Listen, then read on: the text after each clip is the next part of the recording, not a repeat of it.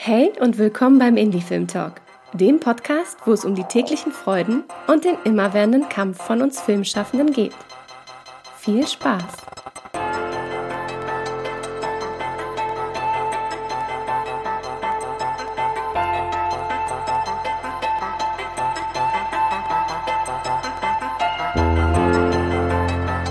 Schön, dass ihr eingeschaltet habt beim Indie Film Talk Podcast und dass ihr wieder dabei seid und äh, Lust habt, unseren Gesprächen beizuwohnen, wie man sagt. Wir hatten ja schon ein paar Folgen zum Thema German Genre Film und was da so alles passiert in diese Richtung und welche Möglichkeiten es gibt, Filme umzusetzen.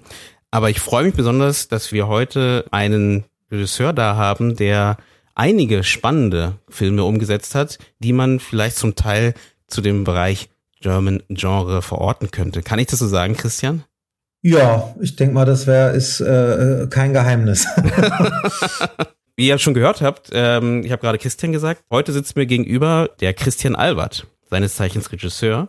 Und ich freue mich, dass du da Zeit hast, mit uns über das Filmschaffen zu sprechen, über die neue Serie von dir zu sprechen, Slöbern, Staffel 2 und natürlich vielleicht so ein bisschen Einblicke so in deinen Werdegang, was du so umgesetzt hast in den letzten Jahren, was du zu Hollywood sagst und äh, ja, dem allgemeinen Thema German Genre und was man vielleicht ja beim Produzieren von Filmen in diese Richtung vielleicht beachten könnte. Schön, dass du da bist. Sehr, sehr gerne, ja. Freue mich cool. über die Einladung was wir immer machen, ist, ich könnte dich natürlich jetzt extrem vorstellen, aber wir machen es immer so, wir geben den Ball gerne zurück, dass du einfach mal kurz was zu dir sagen kannst, weil du weißt natürlich viel mehr über dich, als was ich alles über dich weiß. ja, ist immer, also der Vorstellung kann ich auch immer ein bisschen entnehmen, äh, warum ich eingeladen bin und worum es euch besonders geht. Aber äh, ja, sehr gerne. Also ich äh, ähm, bin der Christian Albert. Ich habe jetzt eine ganze Weile, bald ein Vierteljahrhundert, bin ich im deutschen Regiegeschäft mit äh, kurzen Ausflügen nach Hollywood. Habe mein Debüt gemacht, 19, also gedreht 1998, ähm, Curiosity and the Cat äh, war mein erster Film, mein zweiter war Antikörper und mein dritter Case 39 äh, für Paramount. Und ja, von da auf ging es relativ zackig, Schlag auf Schlag. Ähm, eigentlich zu viel, um das jetzt aufzuzählen, aber jetzt auf jeden Fall meinen Schwerpunkt dahin verlegt, zurückzugehen zu meinem Amateurfilmwurzeln, wo ich eigentlich herkomme und wieder zu sagen, man muss mehr ähm, diesen Spirit vom Amateurfilm, wo man alles äh, macht und zusammenstellt und kontrolliert und Spaß hat und sozusagen in allen Prozessen ein bisschen mehr beteiligt und eingebunden ist, als es im professionellen Arbeiten ist, äh, umsetzen können. Habe dafür meine Firma gegründet und arbeite jetzt eigentlich seit vielen Jahren hauptsächlich ähm, unter Eigenregie, also mit der eigenen Firma zusammen, sowohl im Kinobereich, im Fernsehbereich als auch im Serienbereich. Und die ähm, ja, aktuellste Serie, jetzt gerade die zweite Staffel rausgekommen, vor zwei Wochen ist Slöborn, die Pandemie-Serie, die so ein bisschen auch in den Genrebereich mehr und mehr sich reinsteigert. Du hast es ja schon gesagt, du vereinst ja auch in deiner Produktionsfirma ganz viele Teile ähm, des Filmschaffens. Ich meine, bei Slöbern warst du ja selber auch als ne-, neben Showrunner sein, auch noch äh, hast du Regie geführt, hast du das Drehbuch geschrieben und hast sogar Kamera gemacht, ne? Ja, also wie gesagt, es hat, hat damit zu tun, dass ich eigentlich mal so angefangen habe.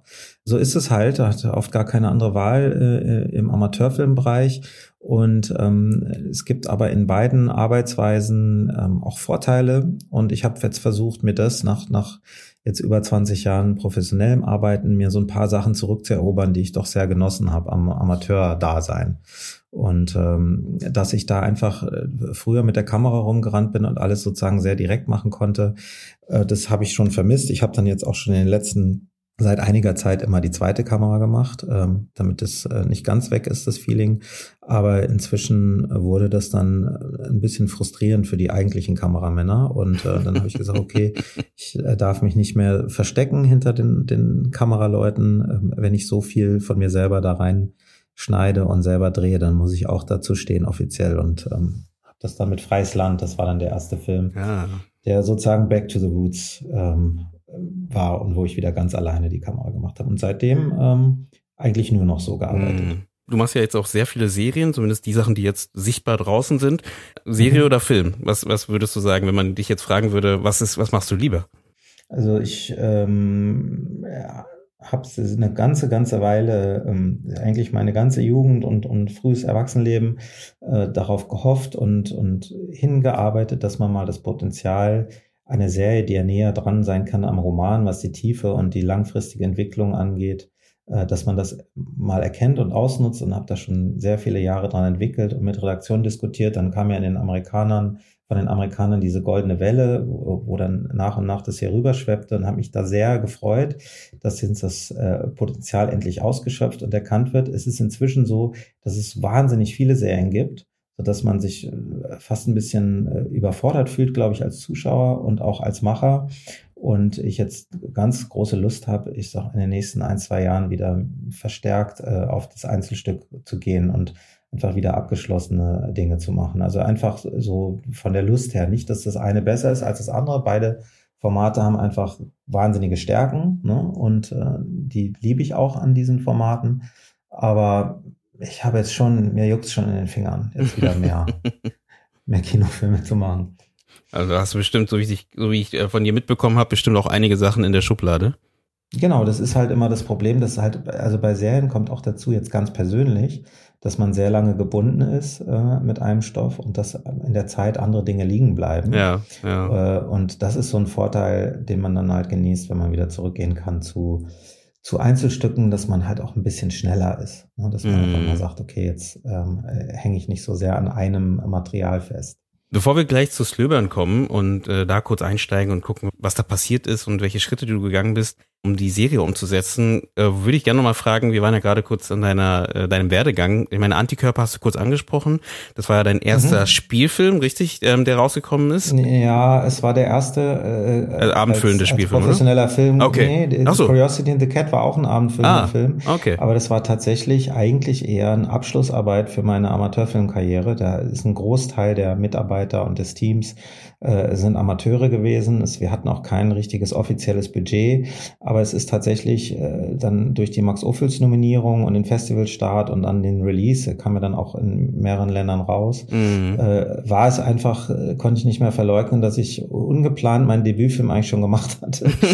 und ähm, also es war, war wirklich nicht so geplant, sollte eigentlich mehr so ein, wie so eine Art Showreel sein, ne, für, für meine eigentlichen, ähm, also für Produzenten und Verleiher und so weiter, so eine Arbeitsprobe. Und ähm, ja, also es ist äh, einfach jetzt offiziell äh, mein erster Film. So, war ja auch dann auf 35 Millimeter gedreht und so. Es war schon, war schon fett dann. Ähm, und Thomas D. hat mitgespielt und Stabrennik hier und Konstantin Graudes. Also wir hatten dann auch ähm, äh, richtige Schauspieler, aber halt, es war noch so eine wilde Mischung mit vielen Amateuren, sowohl beim Spiel, vor allen Dingen hinter den Kulissen, ähm, ganze Studiobau, das haben wir alles selber gemacht. Es war wirklich ein totales Do-it-yourself-Projekt. Und ähm, ja, dann Antikörper war dann, eigentlich sollte dann mein Debütfilm, das war eigentlich seit vielen Jahren mein, mein großes Ziel, hatte ich ein Drehbuch geschrieben, mhm. das Killer Queen heißt, was auch ein voller Genrestoff war, ähm, über so ein bisschen eine Squid Game Story ähm, äh, über sehr reiche Menschen, die mit echten Menschen Schach spielen, also die sozusagen Killer aufeinander hetzen, die Schacheigenschaften haben, äh, deswegen auch Queen, also Killer Queen. Und ähm, das Projekt hat sich äh, super verkauft und ange, äh, ja, ging super an. Habe ich auch mit Norman Reedus äh, eine tolle Besetzung für die Hauptrolle damals gehabt, schon äh, lange vor seinem Walking Dead mhm, Erfolg. Mhm. Und äh, da ist dann tatsächlich der deutsche Fondsmarkt, da gab es eine Gesetzesänderung, woraufhin der deutsche Fondsmarkt komplett zusammengebrochen ist und sehr viele Projekte auf einmal geplatzt sind und teilweise die Leute, die da Film finanziert haben, über das sogenannte Bauherrenmodell dann auch äh, plötzlich nicht mehr zu erreichen, weil auf der Flucht waren und so. Mm. Und äh, dann habe ich äh, aus Frust gesagt, dann mache ich halt wieder selber einen Film, mach, schreib mir was Kleines, was ich im Notfall so umsetzen kann wie Curiosity and the Cat und das war Killer Queen. Es war einfach ein kleiner Film, äh, für, für aufwendiger als der erste, aber irgendwie noch machbar.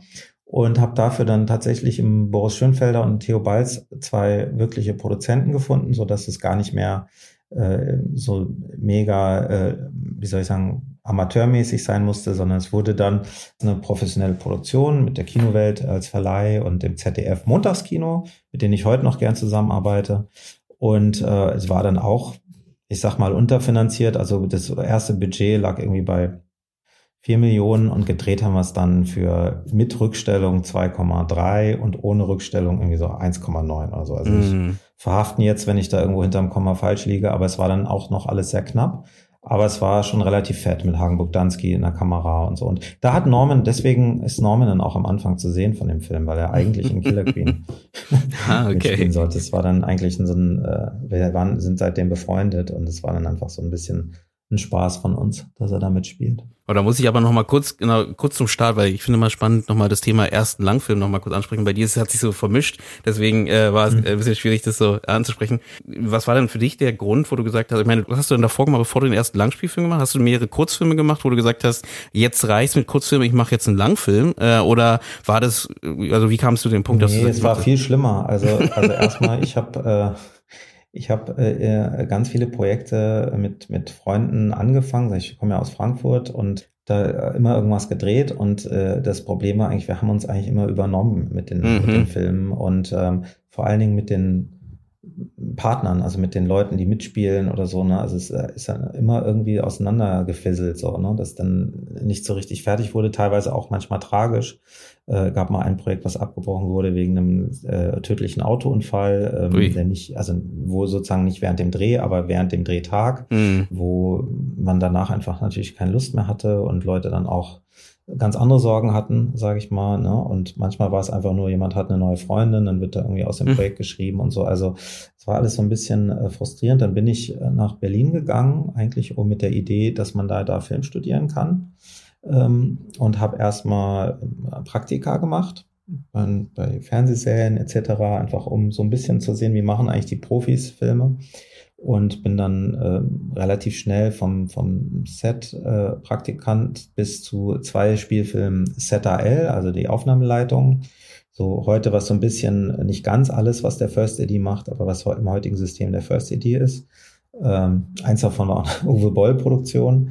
Ähm, also äh, was mich dann so ein bisschen zurückverschlagen hat. Und dann dachte ich irgendwie, na ja, jetzt habe ich ihr mir das mal alles angeschaut und ich habe irgendwie frustrierend, dass ich mit all diesen Dingen, die wir angedreht und gedreht haben, wo es auch geile Sequenzen gibt und so, aber ich habe nicht wirklich was, was man gut zeigen kann, weil einfach überall der Makel des Unfertigen äh, dranhängt. Und Curiosity war dann die Idee, dass man mit all denen, die so treu da immer mitgemacht haben, weil einige haben dann wirklich viele Jahre immer wieder sich den Arsch aufgerissen für diese mm. Projekte, dass wir so einen richtigen, ich habe das Abschlussfilm genannt, dass wir einfach was haben, was man sich ins Regal stellen kann und sagt, hey, am Ende haben wir diesen Film gemacht und das war, mm. sollte Curiosity werden und es wurde es auch, also da sind viele dabei aus der Frankfurter Zeit und es ist auch echt schön, dass das ein abgeschlossener, richtiger Film ist. Aber es war tatsächlich nicht gedacht äh, als, als etwas, was in dieser Form so einen richtigen Release bekommt, was es dann bekommen hat. Mhm. Und ähm, ja, und dann habe ich feststellen müssen, das haben mir dann auch viele von den Filmhochschulen gesagt, dass man mit einem abgeschlossenen Langfilm, der Max Ophüls nominiert war,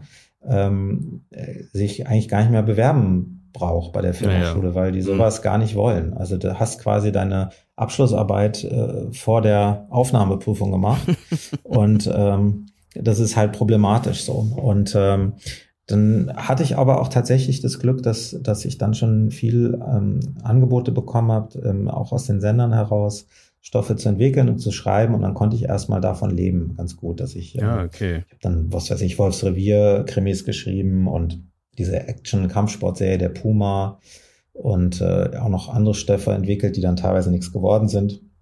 Also da, das, das war dann so die Zeit, wo ich wirklich wie so einen Übergang hatte. Also der Film hat tatsächlich jetzt nicht so eingeschlagen wie, wie so ein geplanter Debütfilm, sage ich mal, weil dazu war es dann doch zu klein, aber es hat mhm. auf jeden Fall mir die Türen geöffnet, weiterzuarbeiten. Und eigentlich ist das jetzt seit 25 Jahren so, dass, dass äh, ist, ich habe jetzt nie so den einen riesen Durchbruch erlebt, aber fast jedes Projekt hilft mir, dass das nächste Projekt noch besser aufgestellt ist und noch fundierter und ich noch mehr Freiheiten habe. Und so mhm. steigert sich das jetzt seit, seit vielen Jahren. Spannend. Naja, am Ende ist es ja auch dieses typische, du meintest ja, ihr seid rangegangen als Visitenkarte, ne? Und es ist halt mhm. das gewesen, ne? Am Ende äh, hast du das genutzt, um weiter voranzutreten, weiter Leute, genau. Leute kennenzulernen. Also ist das vollkommen aufgegangen. Es war nur, es war nur eigentlich sowas, wie du sagst, äh, auch euer äh, Podcast richtet sich eigentlich an das Interne der Branche, eher mhm. so. Und so war das eigentlich auch gedacht. Es war eher ein Film, der so intern äh, den ich intern zeigen wollte.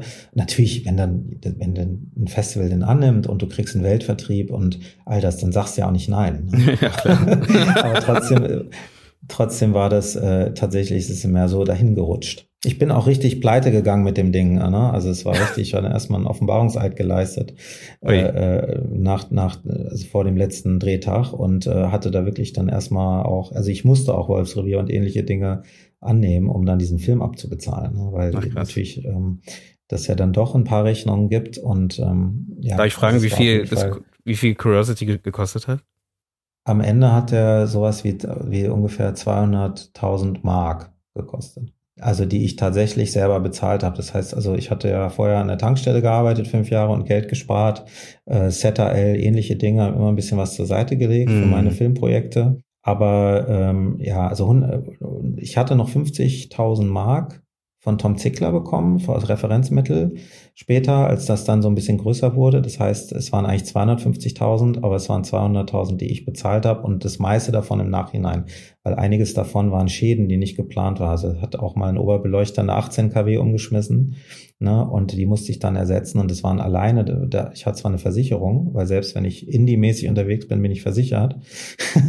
so dumm bin ich nicht, dies dann mm. zu mhm. sparen, aber tatsächlich ist bei einer Lampe nur das Gehäuse versicherbar, nicht der, nicht der Brenner. Scheiße. Und bei einer 18 kW waren das irgendwie alleine 17.000 Mark. Ne? Oh, Allein für einmal was umgefallen. Und dann gab es Autounfälle, Leute, die mit LKWs äh, mit der Laderampe unten irgendwie rück, zurückgesetzt haben und eine Einfahrt zerdeppert. Also es ist gar nicht alles im Film, das Geld, sondern es ist eher, wenn du, wenn du halt irgendwie äh, 50 Leute hast, die mit dir zusammenarbeiten und äh, die Verantwortung hast aber nur du, äh, dann ist es auf jeden Fall so, dass äh, dass du da auf einigen Schäden hängen bleibst. Ja. Also ich, ich, kann nur von auch von einem Film von mir erzählen, wo ich Prototypen, äh, Objektivprototypen ähm, aus Versehen, die dann umgefallen sind und äh, auf dem Boden aufgekommen sind und da auch oh Gott, ein paar, ja. ja. ein paar tausend Euro als Schäden zurückzahlen mussten. Also will, ich will damit oh, sagen, ein paar tausend Euro, da bist du ja noch gut weggekommen. Ja, genau, das ist nicht so schlimm wie wie, wie das, weil da sind ja eigentlich ja, zum Glück sind die Objektive nicht zerbrochen, sondern es sind die Gewinde,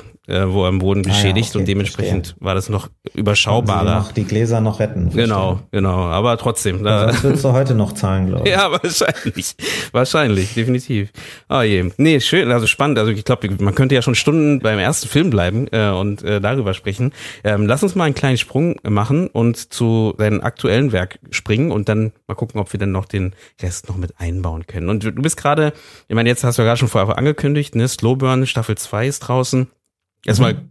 zufrieden bis jetzt? Kann man das so direkt fragen? Oder ist es noch? nee, das ist super. Also wir haben sofort genau nahtlos wieder da angesetzt, äh, wie es bei, bei Slowburn 1 äh, war.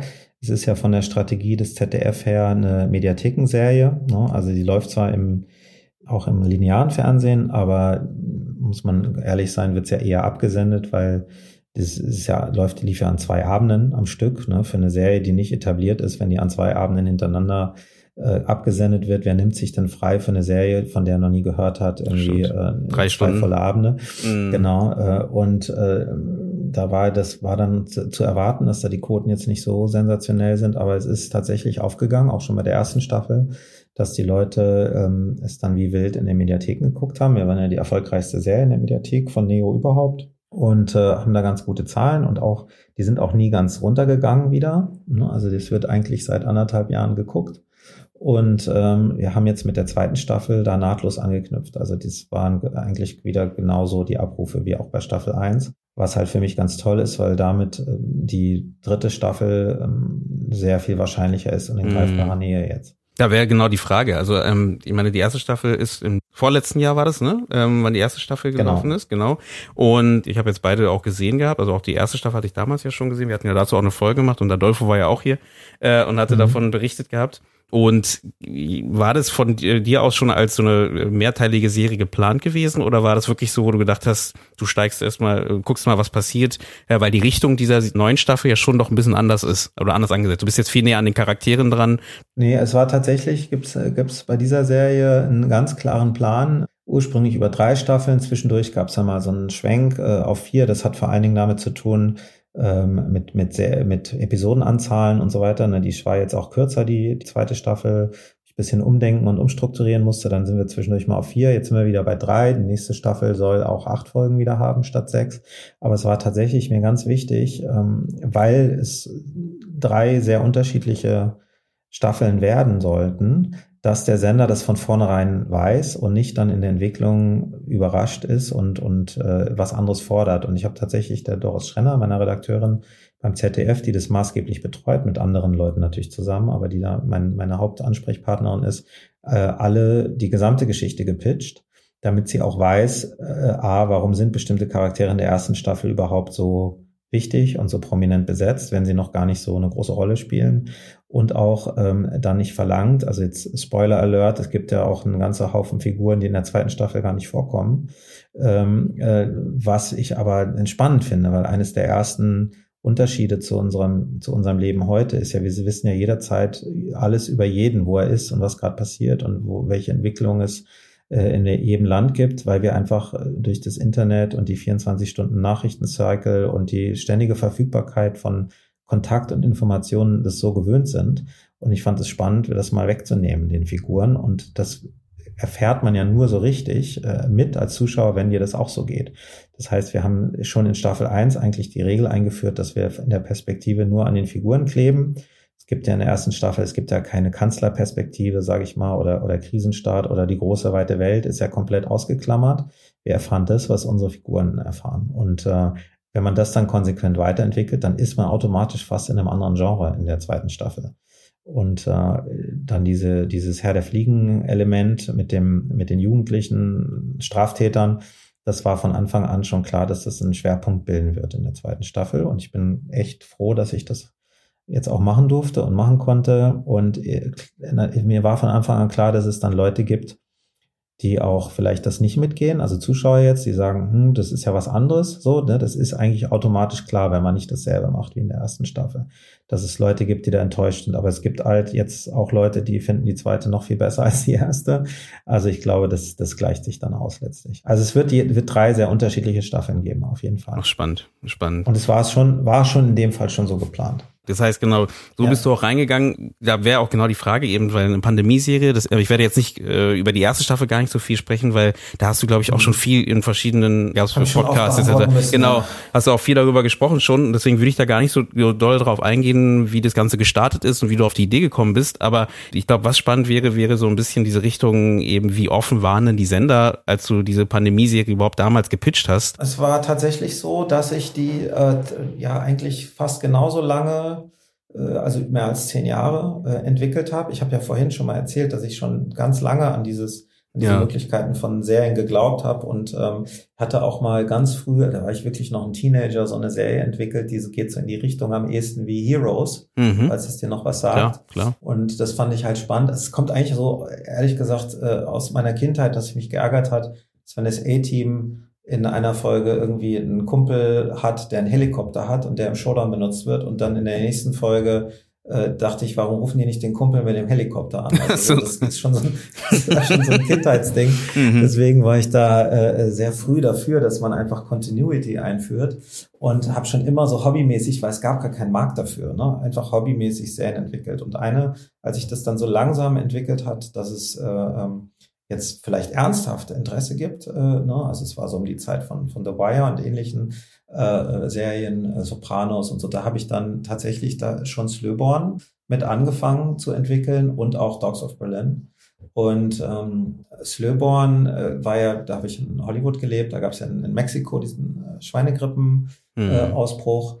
Und seitdem schleppe ich das mit mir rum und habe das immer mehr angereichert mit Ideen. Und deswegen habe ich auch Netflix als sie mich angesprochen haben, weil sie Serien gesucht haben für ihren deutschen Launch, ähm, denen beide Serien angeboten. Also Dogs of Berlin äh, und und äh, Dogs äh, und und äh, Slöborn. Mhm. Und es ist gar nicht so eindeutig gewesen äh, die Entscheidung, welches es jetzt wird.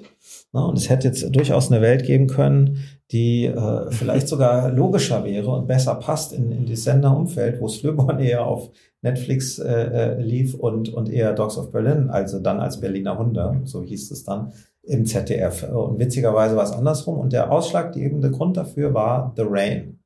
Das ist eine dänische Serie, in der auch eine Jugendliche in der Apokalypse Stimmt. geraten durch ein mhm. Virus über den Regen. Ich habe es nicht wirklich gesehen, nur den Piloten. Aber das war der Grund, warum Netflix dann ähm, damals Löbon nicht wollte. Und ähm, dann bin ich halt äh, ja, habe ich das anderen angeboten. Manchmal war ich auch sehr beschäftigt dann mit, mit Dogs und, und Freies Land habe ich gedreht und so. Also hat dann, lag dann auch ein bisschen an mir. Aber die äh, Doris Schrenner, die ich schon erwähnt habe, die hat ja mit mir Steig nicht ausgemacht und äh, hätte auch sehr gerne Banklady gemacht, was da nicht ging. Das haben wir mit dem NDR gemacht. Also die ist schon sehr lange ähm, jemand, die, die, wo wir uns gegenseitig schätzen und da konnte ich ihr dann mal auch, obwohl es ja Montagskino-Sendeplatz eigentlich ein Spielfilm-Sendeplatz ist, habe ich sie einfach mal gefragt, ob sie nicht Lust hätte, auch mal eine Serie da zu machen. Und es gibt ja ein paar Ausnahmen, die sie auch gemacht haben. Mhm. So, vor allen Dingen, vor allen Dingen schwedische, skandinavische Serien. Und ähm, ja, also die war da sehr offen. Und ich habe es tatsächlich nach, Doc, nach Netflix auch nur noch dem ZDF angeboten. Und ähm, ich habe dann noch mal versucht, eine Koproduktion mit Netflix hinzukriegen. Also ZDF und Netflix. Ah, okay. Da war's, das ist damals knapp gescheitert. Das Spannende jetzt ist im Nachhinein, ist ja, dass Netflix jetzt ja auch die erste Staffel hat von Slöborn und dass es da ja ein Riesenhit war, obwohl es seit anderthalb Jahren draußen ist. Und äh, jetzt ist, äh, sind wir schon noch mal ganz anders wieder am Reden mit Netflix, ob es nicht vielleicht in der dritten Staffel von Anfang an dabei sind.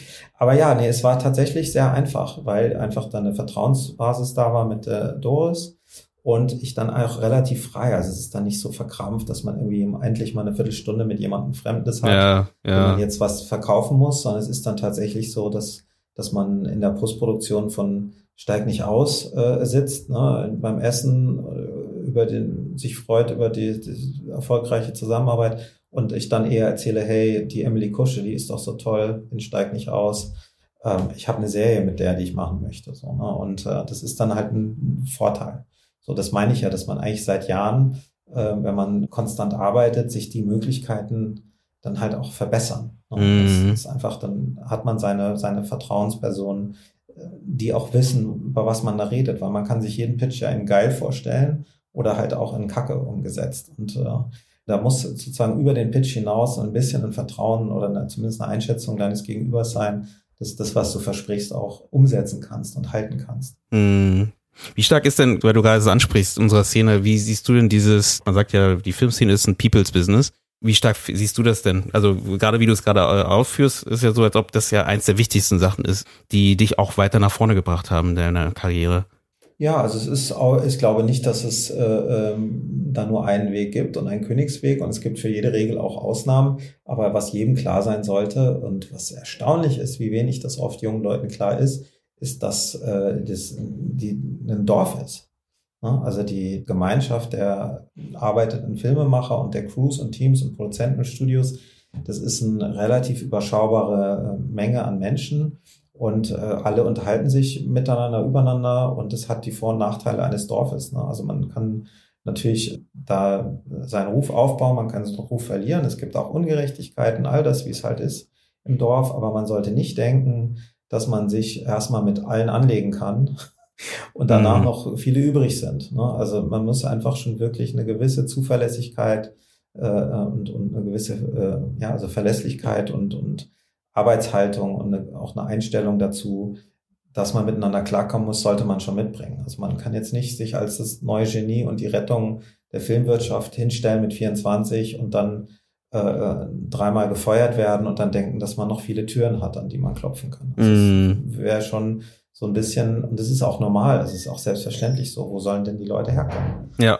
die ja, dir dann noch was geben wollen. Also es gibt halt nur so und so viel Sender, so und so viel Streamer und äh, so und so viele Produzenten. Und das Interessante ist, dass die alle miteinander arbeiten und sich kennen. Also das heißt, grundsätzlich gesehen würdest du sagen, der Weg oder der Prozess dann am Ende, bis der Film wirklich dann produziert war, hat ja doch gedauert. Also über diesen ganzen Weg hast du trotzdem das Gefühl, dass diese Offenheit, die du bei deiner Redakteurin gemerkt hast, auch durchgängig war? Oder war das also für so einen Stoff? Weil damals war ja die Pandemie-Serie schon mehr ein Genrestoff. Dann kam die Pandemie, dann war es vielleicht, würde man sagen, ja. Aber das ist ja das Tolle. Also ich liebe ja diesen Sendeplatz. Auch deswegen, weil dieser Sendeplatz, den gibt's ja jetzt schon sehr, sehr lange. Mhm. Montagskino und ZDF. Mhm.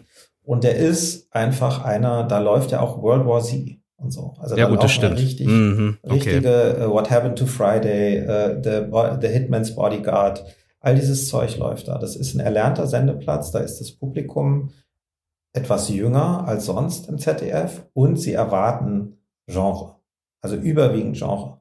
Und äh, deswegen ist es einer, mit dem ich gern zusammenarbeiten, weil genau die Art Filme, die ich mache, werden da ausgestrahlt und der Geschmack äh, von dem, was ich mag, ist da, da rennt man offene Türen ein. Und wenn man dann ein gewisses Niveau hat, es muss natürlich ein Film sein, kann es kein Experimentalfilm sein. Ne? Also die machen ja mm, schon klar. Filme, mm. die sonst aus Hollywood oder Skandinavien eingekauft werden. Das heißt, man muss da schon, äh, was, was das angeht, äh, ich sag mal, die, die Produktionsvalue und die Konsumierbarkeit und so muss schon auf, in dieser, in dieser, wie soll man sagen, auf dieser Welle sein. So, ne? Und dann ist es eigentlich einer der besten Sendeplätze, jetzt mal von Streamern abgesehen, aber im klassischen Fernsehen einer der besten äh, Sendeplätze für ungewöhnliche Genrestoffe.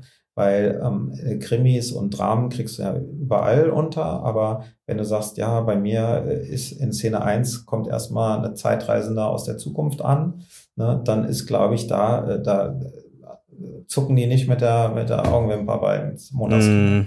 So. Mm. Und das Problem oder die Offenheit war die ganze Zeit da, auf jeden Fall. Ähm, das gab ein paar Wünsche, die habe ich dann auch alle aufgenommen, weil ich finde auch, dass wenn dir jemand vertraut und dir das Geld gibt und den Sendeplatz, dann darf er auch ein paar Wünsche äußern. Ne? Einer der Wünsche war zum Beispiel in der ersten Staffel noch ein bisschen tiefer und intensiver auf die Erwachsenenfiguren einzugehen, was ich dann auch gerne gemacht habe, wo auch gewisse Stärken der Serie daraus entstanden sind.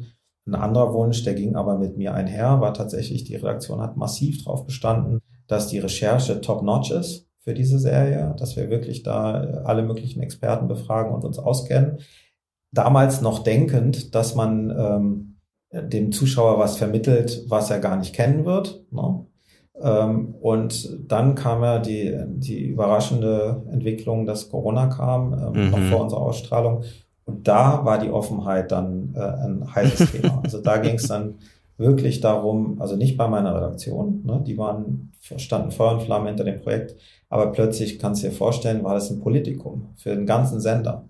Darf ein Sender, dem die Leute in einer Krise äh, für Information, nüchterne Information auch einschalten und gerade wegen der Seriosität schätzen, jetzt mal von den, von den Propagandaschreiern ja. abgesehen. Aber die Leute, die sagen, nee, AD und ZDF sind einigermaßen zuverlässige Informationsquellen für mich, äh, darf man auf diesem selben Sender eine spekulative Genreserie, die auch absolut die Tropes bedient von, von spekulativer Fiction, ja, also wo es auch Verschwörungsstränge äh, ja. gibt und ähnliches, darf man das senden. Und äh, da war, da finde ich, gibt es legitime Gegenargumente auch dafür.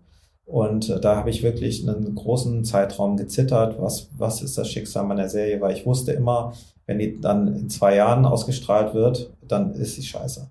Das kann man einfach nicht machen im Nachhinein, wenn dann alle denken, ah, da haben sie jetzt äh, noch nicht mal passend. Also wir haben die ja wir, wir konnten, also sie wirkt dann wie danach, aber dann irgendwie auch falsch, weil sie ja nicht mal wirklich auf das eingeht, was wirklich passiert ist, sondern es war eigentlich, eigentlich weird. Also für mich war klar, wenn ich jetzt unterliege und diese Serie nicht ausgestrahlt wird, dann habe ich äh, zum ersten Mal in meinem Leben wirklich äh, wahnsinnig äh, den Zeitpunkt erwischt, wo sowas raus muss und bin dann an der Veröffentlichung gescheitert. Ja, ja, ja. Und war dann ganz froh, als dann letztlich die der, der Kompromiss derjenige war, dass man gesagt hat, okay, wir können es nicht auf Montagskino-Sendeplatz lassen. Das trauen wir uns zurzeit nicht oder das Vertrauen ist das falsche Wort. Das wollen wir nicht verantworten zurzeit. Aber wir haben einen, mit ZDF Neo einen kleineren Sender, der ein bisschen risikobereiter ist, ein bisschen jünger und auch äh, nicht diesen Ruf zu verlieren hat als seriöse Informationsquelle. Und ähm, das war dann für mich okay. Also es war dann wie gesagt, hatten wir ja vorhin schon drüber geredet, war dann auch in dem Pitch des Senders schon mit enthalten, dass wir da nicht enttäuscht sein würden, dass die Zahlen im linearen Fernsehen ganz anders sein werden als beim Montagskino. Aber dass sie halt die Zukunft in der Mediathek sehen, wo halt jeder einschalten kann, der will. Mhm. Und ich bin jetzt im Nachhinein, bin ich total froh, wie es gekommen ist, ähm, weil äh, ich will auch nicht beitragen zur Verunsicherung der Menschen. Ne? Und, und jemand, der jetzt Slöborn guckt, in der Mediathek, der guckt es ganz gezielt und der weiß auch, worauf er sich einlässt.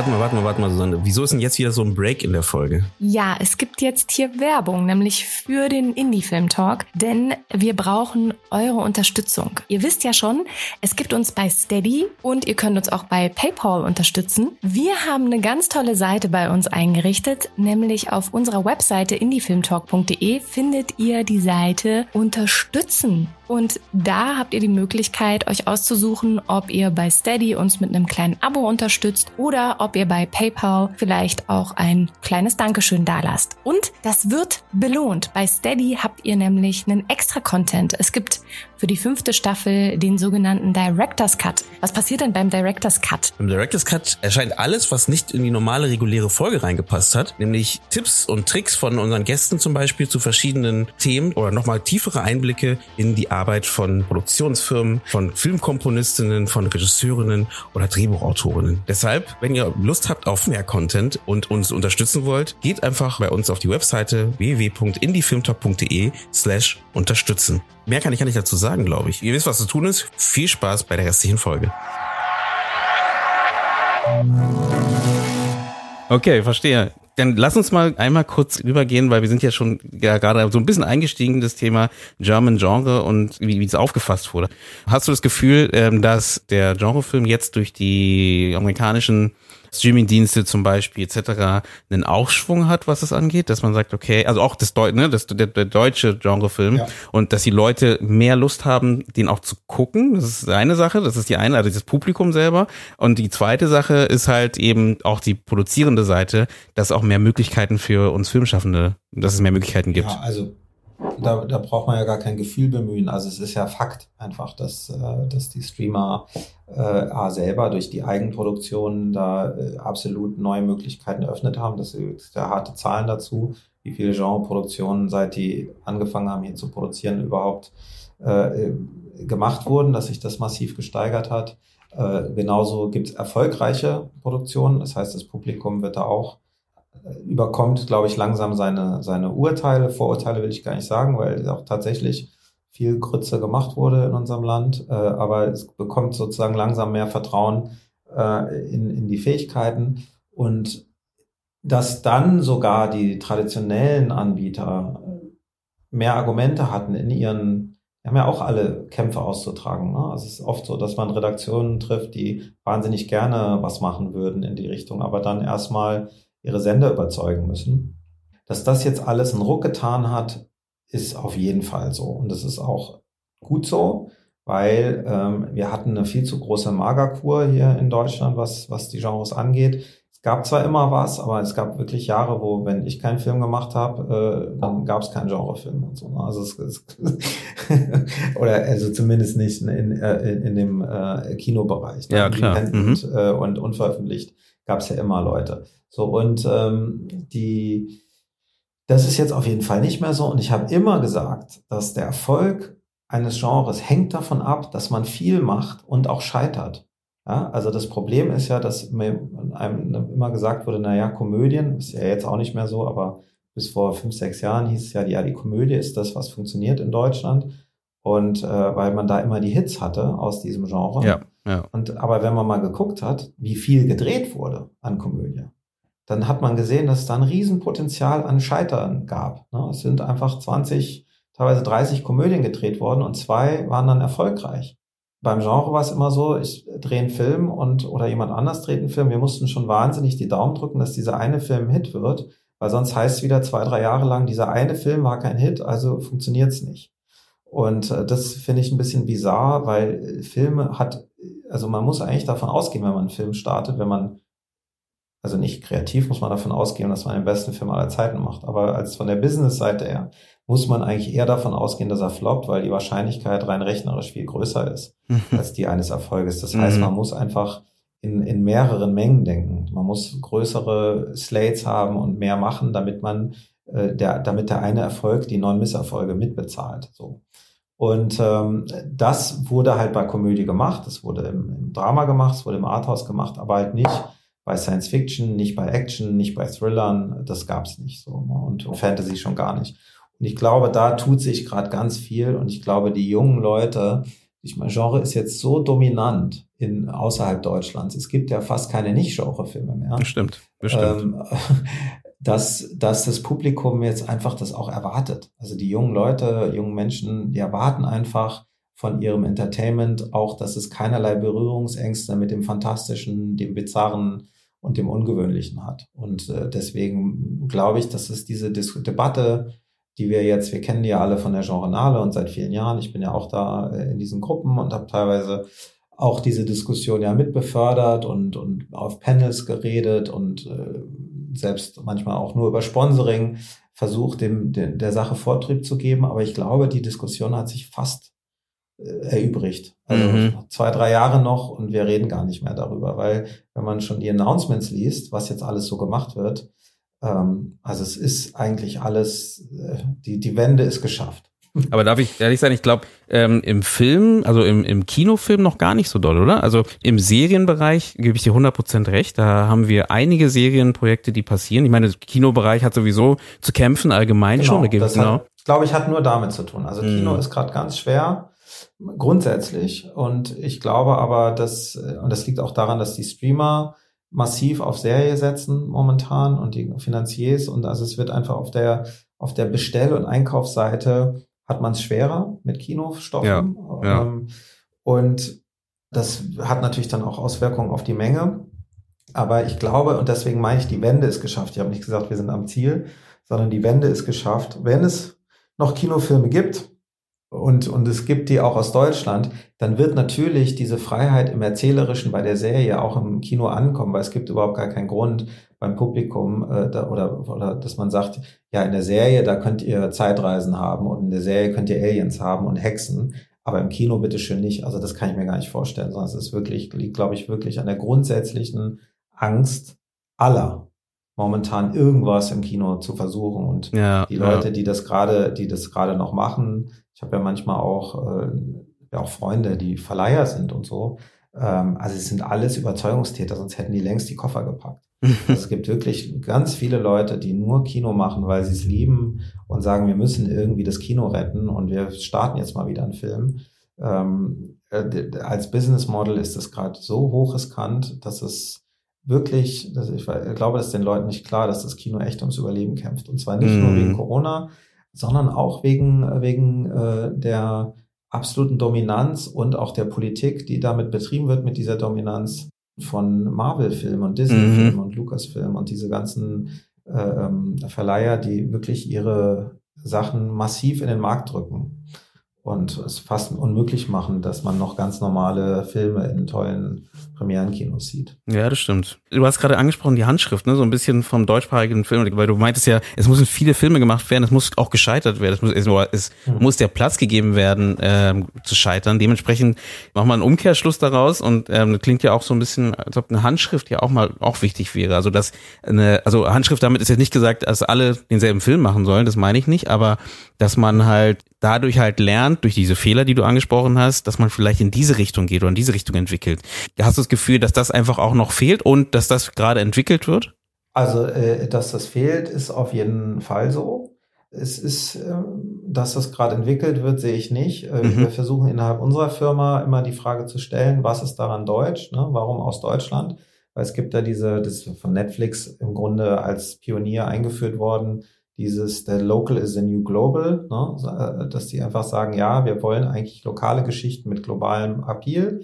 Das heißt, die sollen auf eine Art wirklich verortet sein, weil sonst können die Leute auch eine amerikanische Serie gucken. Ja. Ne? Warum sollen die eine, eine deutsche gucken, wenn die, wenn die nichts Deutsches hat? Aber das Erzählen muss so modern und so international sein. Die, die ähm, Charaktere müssen so, wie soll man sagen, die müssen genug Punkte haben, an die jeder andocken kann und mhm. so weiter, damit man mhm. international mhm. erzählt.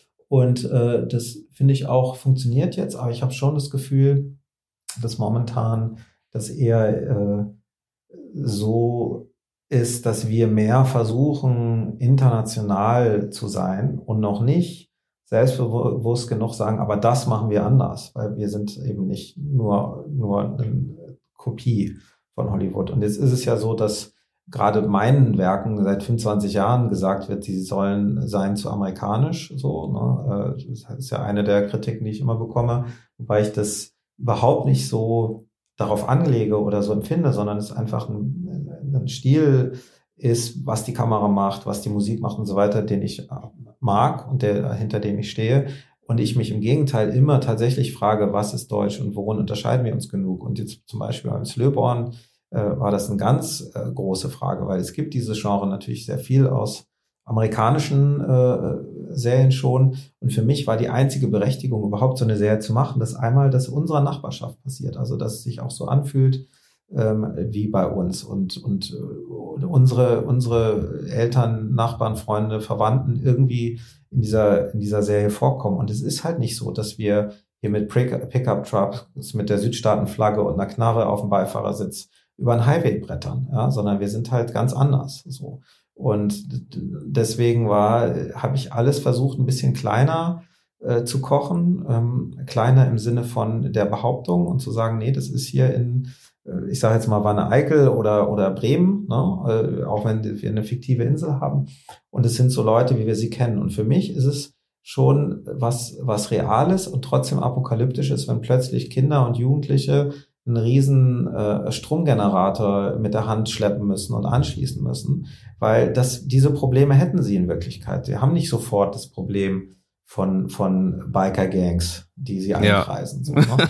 äh, so, nicht, dass wir diese Elemente und Versatzstücke uns nicht verdienen wollen im Lauf der Serie, aber wir können nicht sofort so einsteigen, sonst steigt der, der deutsche Zuschauer oder die deutsche Zuschauerin steigt dann aus und sagt, das ist alles nur Quatsch. So. Und ähm, das Thema, was ist Deutsch, finde ich total spannend. Ich will jetzt natürlich nicht im Vorfeld verraten, was wir alles im Development haben, aber ähm, es gibt, glaube ich, einen großen Mut dazu. Barbarians war auch eine gute Idee in, der in der Hinsicht, weil ich das äh, tatsächlich immer einen spannenden deutschen Stoff fand, den man den man auf jeden Fall weltweit loskriegt. Jetzt ist es ja schon gemacht worden, aber in der Hinsicht, glaube ich, gibt es einige Sachen, die das Ausland mit uns verbindet und die wir einfach annehmen sollten und sagen sollten, ja, dafür stehen wir. Und damit meine ich jetzt nicht immer nur die Nazi-Zeit, weil das ist ja das einzige Branding, was wir wirklich haben, ist ja äh, Nazi-Zeit, das geht immer. Aber ich habe tatsächlich noch gar keinen Film aus dieser Ära gemacht, weil ich das irgendwie ähm, nicht wollte. Also ich habe mm. immer nach den anderen, nach den anderen Sachen gesucht, die es noch gibt. Ich meine, Barbarian das heißt ja nicht, dass nicht noch eine Serie in diese Richtung erscheinen kann. Ich meine, über Wikinger gibt's auch ähm, bestimmt zehn verschiedene Serien, die immer noch aktuell sind. Nee, es ging aber ganz, mir ging es ganz, ganz konkret um diese Schlacht und diese historische ah, so, Figur. Ah, so, okay. Ähm, das ist tatsächlich so, da habe ich in den letzten 20 Jahren mit ganz vielen Filmemachern drüber geredet. Das war immer mhm. so, ja, man müsste das eigentlich machen, so, ne? Und dann irgendwann waren halt die Gespräche, ah, hast du gehört, die machen das jetzt. also das, das war ist so äh, war so ein Ding. Ich glaube, da hat die Hälfte der der deutschen Regiezunft davon geträumt, das zu machen. Dann komme ich nochmal zu meinen äh, letzten zwei Fragen. Einmal die Richtung Serial äh, mit eurer Produktionsfirma, mit deiner Produktionsfirma. Mhm. Produzierst du ja nicht nur eigene Stoffe, sondern du entwickelst mhm. ja auch mit Kolleginnen äh, Stoffen. Ähm, ich ich das extra hervorhebe, das machen ja Produktionsfirmen sowieso, aber weil die Produktionsfirma in deinem Fall ja sehr mit deinem Namen zusammenhängt. Was macht ihr denn genau? Wie sieht da der Hintergrund aus? Weil du ihr, ja, ich habe ich nur gelesen oder gehört, also Someone zum Beispiel ähm, habt ihr ja mitproduziert mhm. oder produziert hauptsächlich. Ja, was ist da der Hintergrund?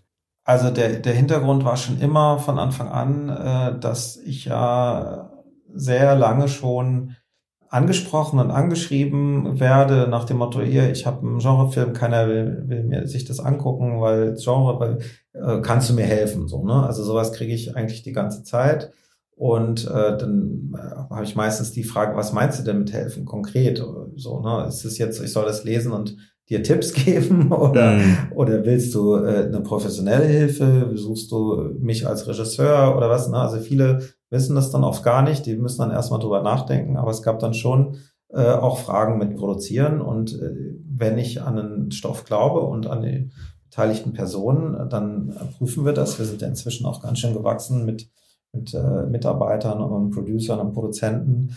Und es ist absolut mein, mein größter Wunsch ist, äh, dass es so viele Produktion gibt, unabhängig von mir, dass äh, gar nicht schlimm ist, wenn ich mal ein Jahr nichts mache. Also ich freue mich eher über über äh, versprechende Ideen, Bücher, Treatments, äh, Romane und so weiter.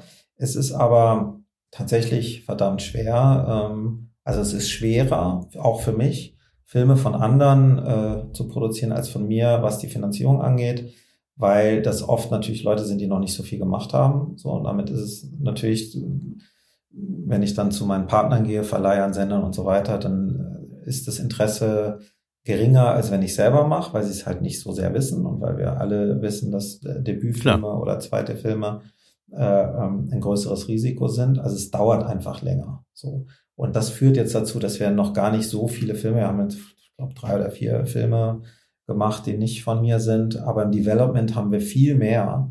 Und es dauert einfach nur länger, weil es einfach schwieriger ist, als wenn ich da selber draufstehe. Wie geht ihr daran? Also dann, das heißt, ihr habt dieses Projekt und dann müsst ihr passende Mitstreiter finden für das Projekt, ähm, um genau. es besser fördern ja zu lassen. Projekt ja. anders. Mhm. Genau, okay. jedes Projekt mhm. ist anders. Es gibt ja Projekte, wo, wo wir selber sagen, das passt super zu einem Streamer oder sagen wir, nee, den sehe ich im Kino oder auch manchmal, das sehe ich als TV-Film. Und äh, dann, wenn man, wenn man das seine eigene Einschätzung hat, dann, wie hatte ich ja auch schon gesagt, gibt es gar nicht so viele, ja. die man da ansprechen kann. Ja, ist ja vielleicht irgendwie ein, ein Dutzend Leute, wo es wirklich ernsthaft passt. Der Rest äh, ist eigentlich Zeitverschwendung. Man muss jetzt auch nicht zu Leuten gehen, wo man weiß, die haben noch nie sowas gemacht, die besuchen sowas gar nicht und so weiter. Ne? Und das lernt man ja schon dann so über die Branche, dass man weiß, okay, wer sucht was für Stoffe. Und äh, dann ist immer die Hauptaufgabe, die von dem der Regisseurin oder dem Regisseur zu überzeugen, dass der das auch umsetzen kann. Und dann äh, ist es meistens so, dass auch das Budget noch eine, eine knapper bemessen ist, weil es gibt ein, alleine schon, also wir haben jetzt ein konkretes Projekt, nochmal so ein Beispiel, mhm. äh, äh was jetzt im, im April gedreht werden soll. Da haben wir in der Finanzierungsplan äh, eine Summe von 400.000 von von einer Förderanstalt drin äh, gehabt, die wir in der Vergangenheit bekommen haben und haben jetzt aber äh, gesagt bekommen, dass das nicht geht, weil beim Debütfilm das gecapped ist bei 250. Das heißt, es ist sozusagen hat gar nichts damit zu tun, äh, nur mit der Einschätzung von mir versus einem Debütanten, sondern es gibt sogar Regeln dafür, die manchmal dem im Wege stehen. So, ne? Und mhm. äh, ja, wir kämpfen da für diese Projekte und ich glaube, da wird jetzt auch eine ganze Menge kommen. Ähm, das größte Nadelohr sind immer die Autoren. Es ist gerade gerade durch den durch den Boom gerade von den Streamern ist der Autorenmarkt richtig leergefegt. Jeder, äh, wir sagen immer schon so im Scherz, bisschen polemisch, jeder, der seinen Namen schreiben kann, ist ein Showrunner jetzt. Na, also es ist, äh, es ist richtig schwer, ähm, noch gute Leute zu bekommen. Das erzähle ich auch deswegen überall, weil jeder, der das hier hört und äh, an dem ein Autor verloren gegangen ist, now is your time. Also wenn man, wenn man in die Branche rein will, es war noch nie so leicht, weil händeringend das gesucht wird. Und wenn man schreiben kann, müsste man auch genommen werden. Also ich wüsste gar nicht, warum jemand, der schreiben kann, momentan keinen Job findet. Ein spannender Punkt. Und ihr selber, das heißt, wenn ich jetzt sage, ähm, welche Stoffe sucht ihr? Ihr sucht wahrscheinlich gerade gar nicht. Ich hoffe, dass nicht zu viele schreiben, aber äh, wenn, wenn, man, wenn man zu euch kommen würde?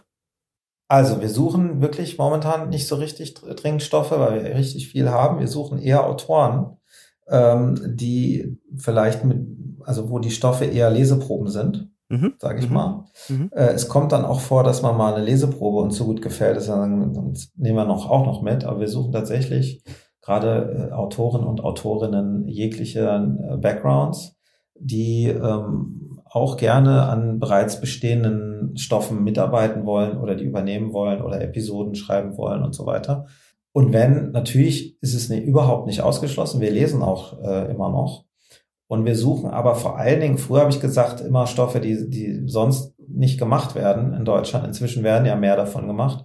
Aber trotzdem, glaube ich, weiß jeder noch, was ich damit meine. Also mhm. wir suchen jetzt nicht ein Beziehungsdrama. Also oder oder oder ein Jugend Coming of Age äh, Drama, was ein Debüt im Dritten sein könnte, sondern wir suchen tatsächlich mehr äh, im, im äh, unsere Firma heißt ja auch Surreal Entertainment, ne? Also wir suchen Sachen, die entertaining sind, aber eine, eine, eine surreale Note haben, was Fantastisches haben, was Spektakuläres und selbst wenn es in, in, einem Raum spielt, ähm, kann es ja spektakulär sein, weil der Mensch, äh, die, der eine Mensch, der sich mit seinem Klon unterhält. Mhm. Ja, also es geht einfach darum, dass man nicht äh, den bereits gesättigten Markt bedient mit, mit weiteren typisch deutschen Projekten, sondern eigentlich sagt, hey, Du hast schon immer versucht, äh, irgendwie deinen Stoff unterzubringen. Es hat nie so richtig hingepackt. Aber wenn du jetzt in, Spanien wärst oder Frankreich oder Amerika, dann wäre das ein ganz normaler Stoff. Sowas könnt ihr gerne alle schicken. Dein Postfach wird glühen. Ähm. nee, so, so hart wird es wahrscheinlich nicht sein. Aber wer weiß, wer weiß. Und äh, dann das letzte wäre noch, was würdest du denn, wenn du jetzt jungen Filmschaffenden, ein paar Sachen sind dir jetzt schon gefallen, heutzutage, die auf den Weg gehen, was würdest du denen auf den Weg ge äh, geben? Mit jungen meine ich natürlich immer, muss man immer ein bisschen vorsichtig sein, dann meine ich Newcomer, die vielleicht gerade versuchen, den ersten oder zweiten Spielfilm vielleicht sogar zu machen oder noch den ersten Spielfilm machen möchten. Was würdest du, ja, Appell mitgeben? Appell ist aber ein bisschen hart, aber was würdest du mitgeben? Ja, also es gibt, ich glaube, es ist eine Kombi von, natürlich muss man äh, an sich glauben und, und äh, auch eine Vision haben und äh, am besten einen, einen Stoff und Durchhaltevermögen. Aber was ich, und, und es gab auch schon Phasen, wo man vielleicht mehr das äh, pushen musste in diesen Appellen, wie du es nennst. Mhm. Äh, ich glaube, was aber jetzt äh, mir auffällt in den letzten Jahren, was vermehrt fehlt, ist tatsächlich eine Bereitschaft, auch erstmal äh, zuzuhören, zu lernen und mit beiden Füßen auf dem Boden der Tatsachen zu stehen und ein bisschen äh, auch mal an sich zu arbeiten. Also zu sagen, okay, wie läuft es denn? Und äh, statt mich darüber aufzuregen, dass es so läuft, wie kann ich denn meinen Weg dahin finden? Also mehr, ein bisschen mehr, ein äh, bisschen, also einfach so ein bisschen Selbsteinschätzung. Also ich habe mir jetzt manchmal äh, fällt mir oder ich sehe immer wieder individuell individuelle Fälle, wo jemand eigentlich recht aussichtsreich ist, aber zu früh keine Kompromisse macht und dann äh, statt seinen ersten Film zu machen, noch weitere acht Jahre auf den ersten Film wartet. Mhm. Also ich glaube, man sollte schon eine, so einen Realitätssinn einfach haben. Einfach einen Realitätssinn, dass man sagt, die Welt hat nicht auf mich gewartet.